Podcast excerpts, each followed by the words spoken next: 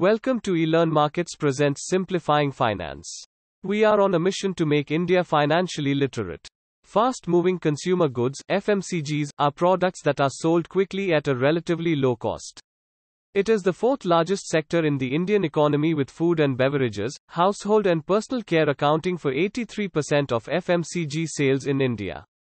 The urban segment accounts for a revenue share of around 55% as the largest contributor to the overall revenue generated by the FMCG sector in India.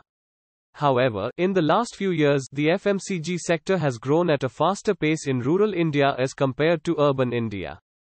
Market share: the retail market is estimated to reach $1.1 trillion by 2020 from $840 billion in 2017, with modern trade expected to grow at 20% to 25% per annum, which is likely to increase revenues of FMCG companies.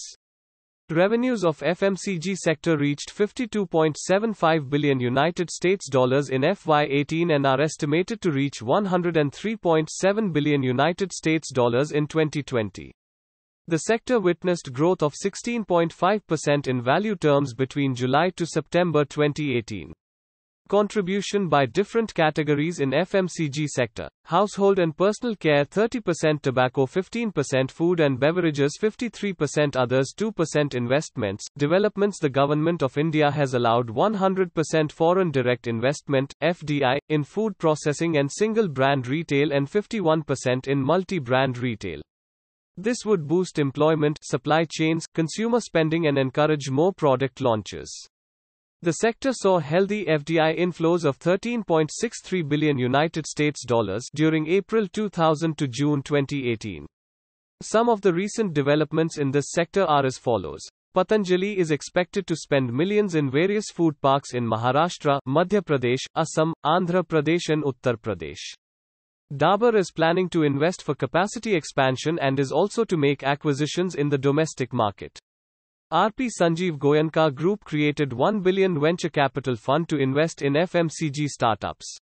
Fonterra announced a JV with Future Consumer Limited, which will produce a range of consumer and food service dairy products. A US chocolate maker plans to invest $US in millions over the next 5 years in India, which is its fastest growing core market outside of US. India's top 10 FMCG companies and their market potential. Government initiatives: some of the major initiatives taken by the government to promote the FMCG sector are as follows. The Government of India has drafted a new Consumer Protection Bill with special emphasis on setting up an extensive mechanism to ensure simple, speedy, accessible, affordable and timely delivery to consumers. The GST is beneficial for the FMCG industry as many of the FMCG products such as soap, toothpaste and hair oil now come under 18% tax bracket against the previous 23-24%. There is also 25% fall in warehouse cost post-GST. The government is also supporting the rural population with higher minimum support prices, MSP, loan waivers to farmers and disbursements through the Mahatma Gandhi National Rural Employment Guarantee Act (NREGA) program. These arrangements have enriched the rural masses and increased their purchasing power, thus boosting FMCG consumption in India. Impact on FMCG sector: the high inflation is a cause of concern, as high inflation lowers overall economic growth, which leads to low volume growth of the companies. With the retail inflation below 3% and crude oil prices below $50 per barrel, the benefit of low inflation is transmitted into better economics for FMCG companies. Increase in crude oil price means that crude oil-linked intermediates are likely to be expensive, affecting input costs for fabric and personal care products. Higher fuel prices will add to freight costs. Packaging costs will also go up. The depreciating rupee affects the prices as they are linked to import parity rates.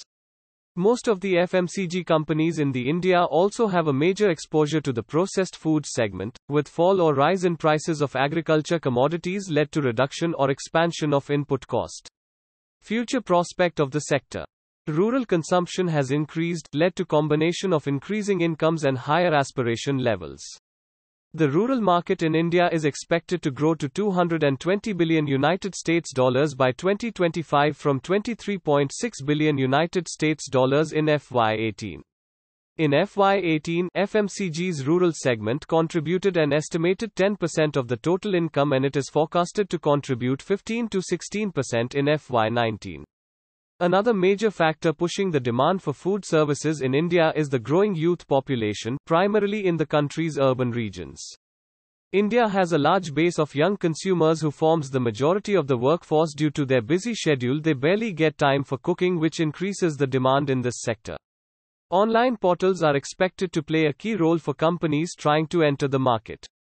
The internet plays a vital role and has contributed in a big way, facilitating a cheaper and more convenient means to increase a company's reach. It is estimated that 40% of all FMCG consumption in India will be online by 2020. The online market is forecasted to reach $45 billion in 2020 from $20 billion in 2017. The number of online users in India is expected to cross 850 million by 2025. GST has been quite favorable for FMCG companies. With the implementation of Goods and Service Tax (GST), it is estimated that India gained and will continue to gain $15 billion a year. GST and demonetization are expected to drive demand, both in the rural and urban areas, and economic growth in a structured manner in the long term, which will improve performance of companies within the sector.